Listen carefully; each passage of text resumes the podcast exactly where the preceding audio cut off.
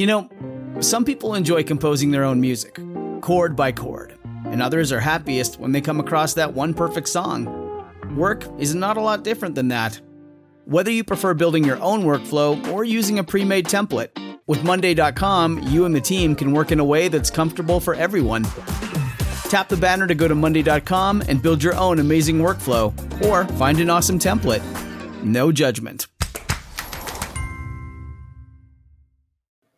Hey, Ben, I'm getting the car packed up right now because I'm going to Butler, Pennsylvania for Thanksgiving.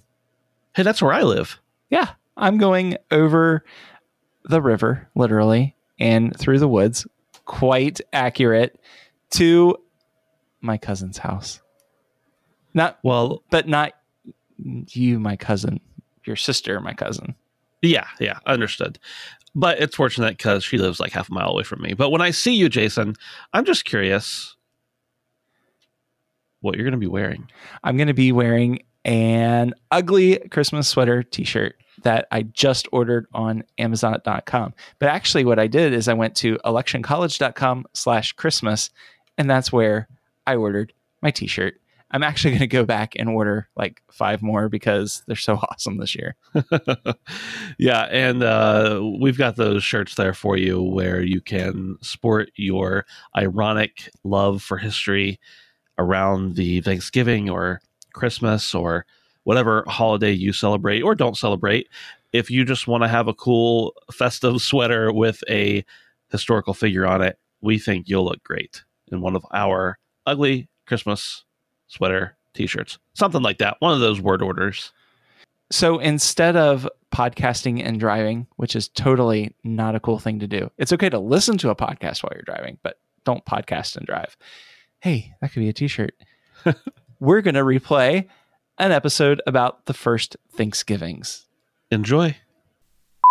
Election College, episode 144 A Little History of Thanksgiving.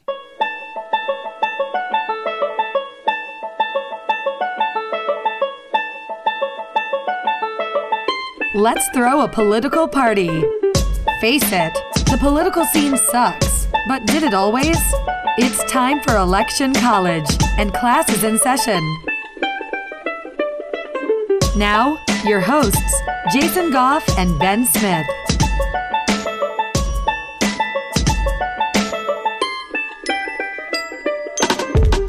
So, Ben, I am just going to burst your bubble right now. Okay. Uh-huh. Pilgrims were not the first group of people to have a Thanksgiving in North America. I quit. I quit the podcast. You just Very good. destroyed everything for me. okay, I can't. I'm not quitting. I, I can't keep it up. Yeah, the mm-hmm. Pilgrims get a lot of credit, but they didn't really invent the whole thing. They didn't. They didn't invent the idea of giving thanks. Stinking pilgrims.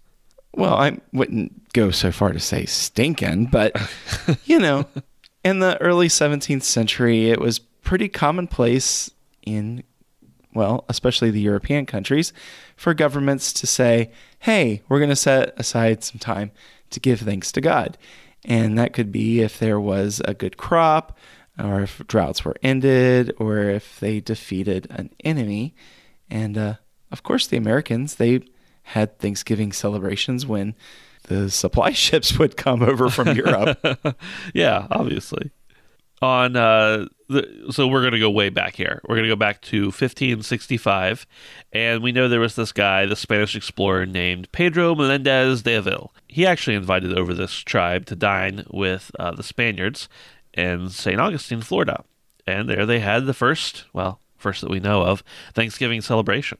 so, several decades after that, in 1598, the Spanish team had traversed over 350 miles of Mexican desert and they got together with some Native Americans there and they held a Thanksgiving festival over in Texas. Yeah, and this one might sound a little bit more familiar to you. We'll see. On December 4th of 1619, uh, about 20 miles away from Jamestown in Virginia, 38 settlers come in and they land on the James River. And they had a charter actually written up that said when you get there, you'll set aside the whole day that you're there as a day of Thanksgiving. And then after that, every year you'll have a day of Thanksgiving. So they do this for about three years, and then the tradition ceases to exist. Why?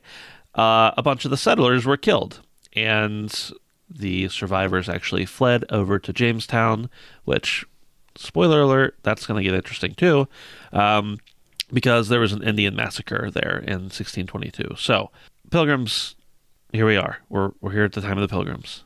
Yeah. So 1621, and keep in mind, in 1620, the Pilgrims arrive in Plymouth, Massachusetts, and as you know, it was a rough year.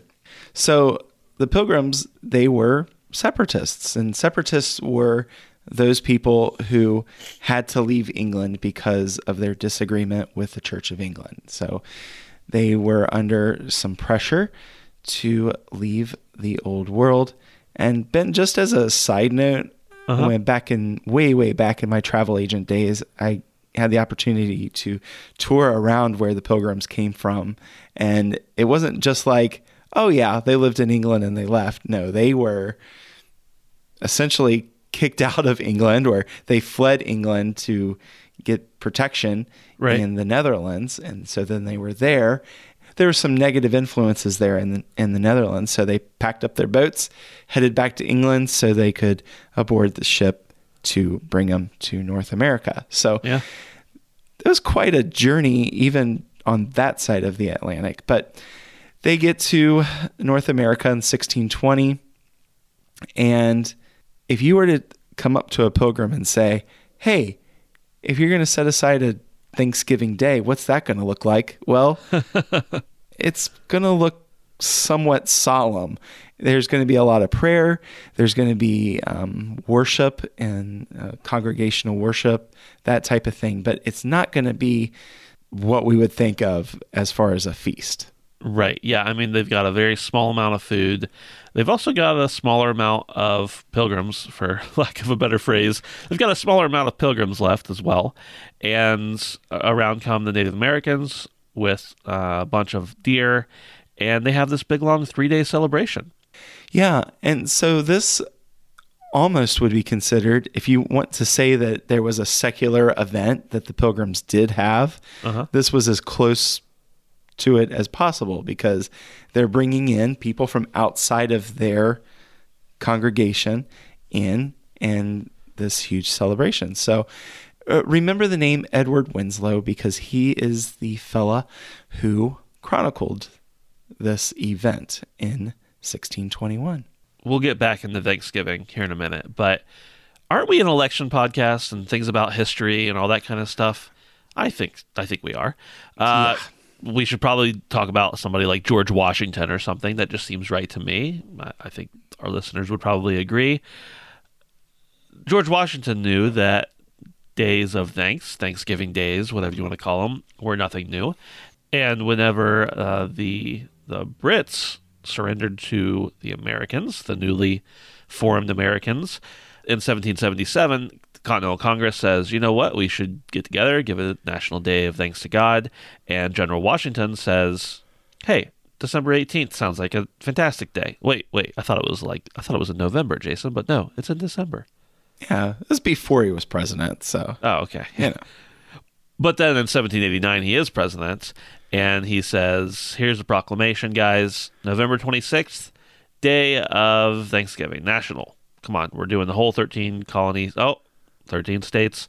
And uh, we're going to recognize the role of Providence and uh, everything that went along with the United States and the Constitution by this day of Thanksgiving. Yeah, so this is where we get really election college esque in this episode because here we have Washington stating this pro- proclamation, and what he's actually doing is he's saying, "Hey, governors, uh, come here a sec.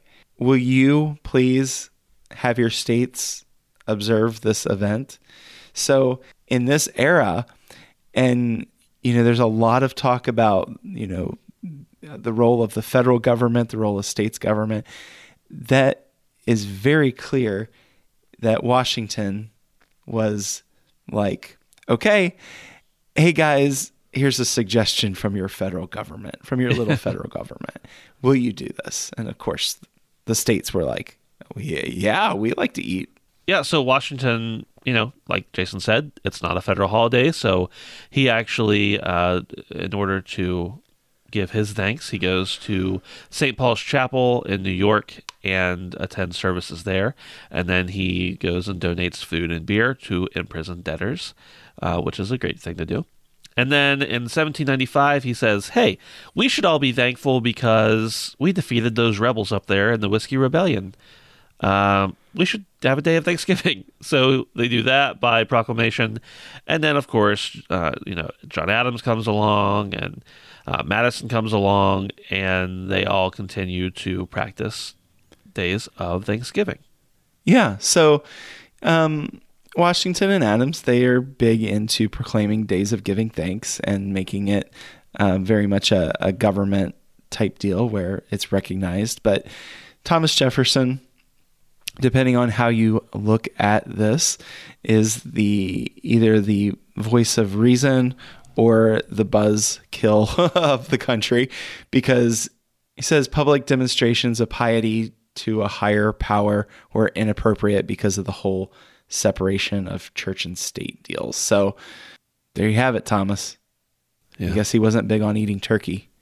Guess not. His eating habits were kind of revolutionary for that time. I don't know if you've heard anything about that, where No. he was he was really big into eating um, like he, he'd eat a tomato in public and things like that, which was considered like, what? You're eating that? You're crazy. Huh. And um, I'm sure he would probably not like the American diet too much. Right. Maybe At that's where I get it from. the Midwestern diet. yeah. Maybe that's where I get it from eating tomatoes whole. I mean, my my long everybody knows about my uh, ancestry being wrapped up in Thomas Thomas uh, Jefferson, so that's probably right where I get it from. Yeah. Yeah. hey, so pilgrims or whatever. Uh, we're getting back to that story here. So Sarah Josepha Hale, she wrote "Mary Had a Little Lamb." Can you stop for just a moment? What's your thing with tomatoes? Uh, what do you mean? I, I like I like tomatoes. Oh, Like some people, like for instance, my brother-in-law, really hate tomatoes, and he won't like even eat them, and or even look at them. And I'll eat them like an apple, and people think that's weird that I like tomatoes so much, but I do. yeah. Grandpa did that. I think. Yeah, I think so. A little salt. Yeah. Yeah, He also ate onions like an apple. Do you do that? I'll do that. Yeah, sweet onions. Yeah, You crazy. I don't do that as often as I do the tomatoes, but Interesting. uh, Sarah, Sarah Hale, uh, she she campaigns for like 20 years to get Thanksgiving to be a national holiday, and you know she says, I think that we should have these days that are designated as giving thanks. Uh, we should give thanks to God. Um, we should do fasting and praying and, and stuff like that. So she she lobbies and writes letters every year to every single governor in the United States and constantly is sending mail to the president. So, from the founding of the country all the way up until 1863, when you heard Thanksgiving, you're thinking, I'm going to fast. I'm going to pray a lot. Well, remember that name, Edward Winslow? Uh-huh, here's the re- yeah, here's the reason why I asked you to remember his name. Because he wrote down all of this information about what happened back there in 1621 because the pilgrims had this awesome feast and he goes back to London. It gets published and everybody in England is like whoa that's awesome. They got together and they had this great meal. Meanwhile in North America they're thinking Thanksgiving solemn prayer and fasting so the story comes back to North America in the mid 1800s. Sarah Hale says this is awesome. So, with that being said, today when you eat your cranberries and your pumpkin pie and your turkey and all of the good stuff that we enjoy on Thanksgiving Day. It's because Sarah Hale really grabbed a hold of Winslow's notes and was like, we need to commemorate this. Lincoln uh, reads the letter. October 3rd, 1863, he says, Hey, everybody, the last Thursday in November this year, it's going to be a national holiday. And every president from Lincoln forward through 1941 does the same thing, except for Franklin Roosevelt. We'll get into that here in a minute. But uh, then, you know, of course, Congress officially sets the date into law in 1941, and we go from there. But, Jason, what's up with Roosevelt? Good old Franklin Roosevelt. He doesn't decide that Thanksgiving is going to be on the uh, the last Thursday. Yeah, because I mean Roosevelt, he knows that he's going to be president for a long time, right? Uh huh. Yeah. uh-huh. He's, he's going to wield some influence. So what happens is Lew Hahn, he is the general manager of the Retail Dry Goods Association, and he says he summons the Secretary of Commerce, Harry Hopkins, that you know what? There just aren't enough days between Thanksgiving and Christmas. So it's actually the patriotic thing to do to move Thanksgiving to a week earlier so people have more time to shop. Yeah, right. And I mean, you, you got to understand we're coming off the uh, the Great Depression here, and of course, everybody wants to look good and make lots of sales because this is the time of year when stores usually end up making their money for the year. And so it happens. Franklin Roosevelt says, "You know what? I think I think we're going to have Thanksgiving one week earlier so we can essentially extend holiday shopping one more week and that should bolster sales, that should do lots of stuff." And it didn't. It did the exact opposite. There's a lot of protests, there's a lot of people saying, yeah, Thanksgiving. No, we're going to call this Franksgiving. You know, very clever of them because uh, of Franklin Roosevelt, in case you didn't get it at first. And it just doesn't go over. It sinks like a lead balloon. And uh, it, it, ends up going back to the last Thursday in uh, November. Uh, incidentally, a, a Gallup poll says that nah, Democrats, they, they liked it. Republicans, they really hated it. And overall, it was pretty unpopular. Yeah, it's funny because so Republicans very much thinking that this is the most horrible thing ever. Democrats saying, "No, this this makes sense." And um, there were some declarations saying that the moral authority of the president, um, that this was all questioning his power and so on. Um, 23 states as well as the District of Columbia, said we're going to recognize this non traditional date. And 22 states said, nope, we're keeping it the traditional date. And Colorado, Mississippi, and Texas say, let's celebrate both. well, that's, I think I would fit in one of those states probably. I, I'm all about that. Yeah. So, Jason, the last episode was about turkeys no, that's not right. It was about pardons. And uh, this episode's kind of about turkeys. We're going to combine the two here for a minute and talk about pardoning turkeys or just turkeys in general in relation to Thanksgiving. So let's back up just a bit to the Lincoln administration. A lot of us know that the Lincoln family had a lot of animals that came to the White House everything from rabbits to horses to goats. They had a turkey, his name was Jack uh, he was delivered to the White House in 1863, and he was meant to be the Lincoln's family Christmas dinner. But Tad, Lincoln's son, took a liking to Jack and trained him to follow behind as the youngest Lincoln marched around the White House lawn in his Union soldier's uniform. You can just picture that. Yeah. Young Tad Walk in, he's in uniform, and Jack the turkey is following behind. I could totally see my kids both doing that. Also, probably annoying the turkey to death. But uh, President Lincoln had a, a huge soft spot for Tad, and most parents have a soft spot for their children, but especially President Lincoln had a soft spot for Tad, and he gave him pretty much whatever he wanted. And you know this this could happen for lots of stuff, but it definitely happened for the turkey. And so Tad says, "Hey, Dad, uh, could you pardon the turkey and we don't have to eat them?" And Abe Lincoln says, "Yeah, sure, why not? I'm honest, Abe. I'll pardon him." And he, he of course used that as his own nickname. And the the turkey became a pet. So a little while later, uh, President Lincoln sees Jack lining up with some soldiers, and um, they're gonna go vote. And he says to Tad, "Hey, Tad, is uh, is Jack gonna be voting?" And Tad says, "No, he's not of age yet." So, little fun in the White House back in the Lincoln days. Yeah, and that's the reason we can shoehorn this episode into election college because that has everything to do with elections. That's right, or presidents or something. So, Ben, what is the deal with pardoning turkeys? So this whole thing starts off back when Harry Truman's president in 1947, and Harry Truman gets a ceremonial turkey from the National Turkey Federation, and he eats it. and I mean that's what the that's what they wanted. That's what the National Turkey Federation wants. They they want to raise a turkey for the exclusive use of being eaten, and they want to hand it over to the president and allow him and his family to eat the turkey because that's what you're supposed to do on Thanksgiving. Yeah, so there is a lot of questions of, well, who was the first president to pardon the turkey?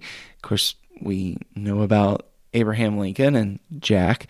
Uh, so it's John F. Kennedy who gets credit for pardoning a turkey, being the first one in our modern era, to issue a presidential pardon for a 40 pound turkey back in 1963. Richard Nixon is the next one up who gets that bird from wherever they sent it from and says, um, let's just send it to a petting zoo. That's fine. We don't mind.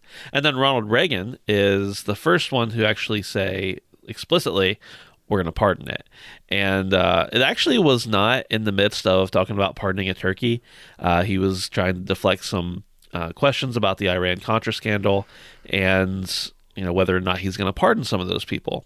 And there's this turkey named Charlie uh, that they're already going to send off to a petting zoo. And uh, a reporter asks Reagan, "Well, are you going to pardon them or not?" And Reagan says, "If they'd given me a different answer on Charlie and his future, I would have pardoned him." So he starts talking about pardoning birds, and then a couple years later, George H.W. Bush actually formalizes pardoning the turkeys as a ceremony, and uh, from there, there you have it. It's history from there. So the turkeys, they go back to a farm in Virginia. And keep in mind that these turkeys are bred to eat.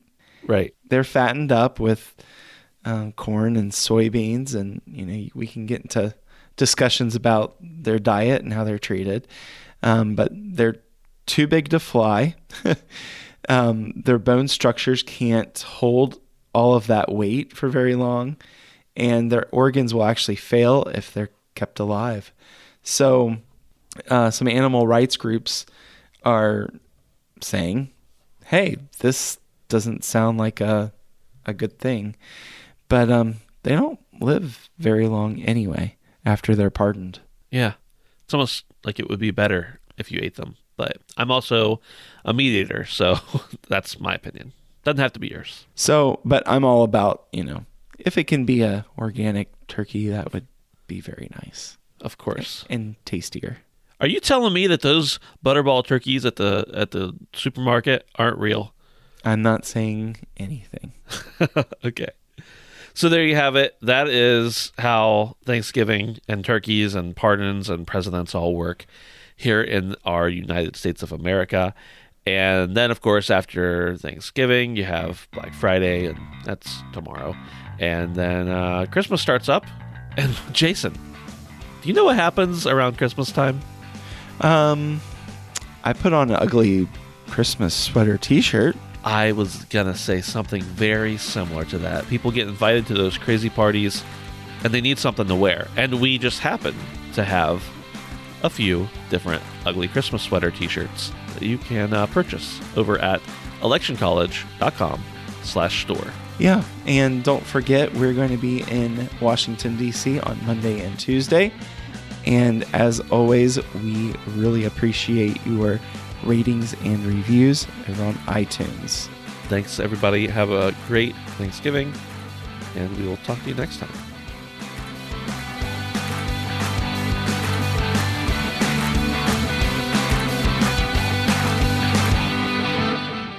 Say goodbye to your credit card rewards. Greedy corporate mega stores, led by Walmart and Target, are pushing for a law in Congress to take away your hard earned cash back and travel to line their pockets. The Durbin Marshall credit card bill would enact harmful credit card routing mandates that would end credit card rewards as we know it. If you love your credit card rewards, tell your lawmakers hands off my rewards. Tell them to oppose the Durbin Marshall credit card bill.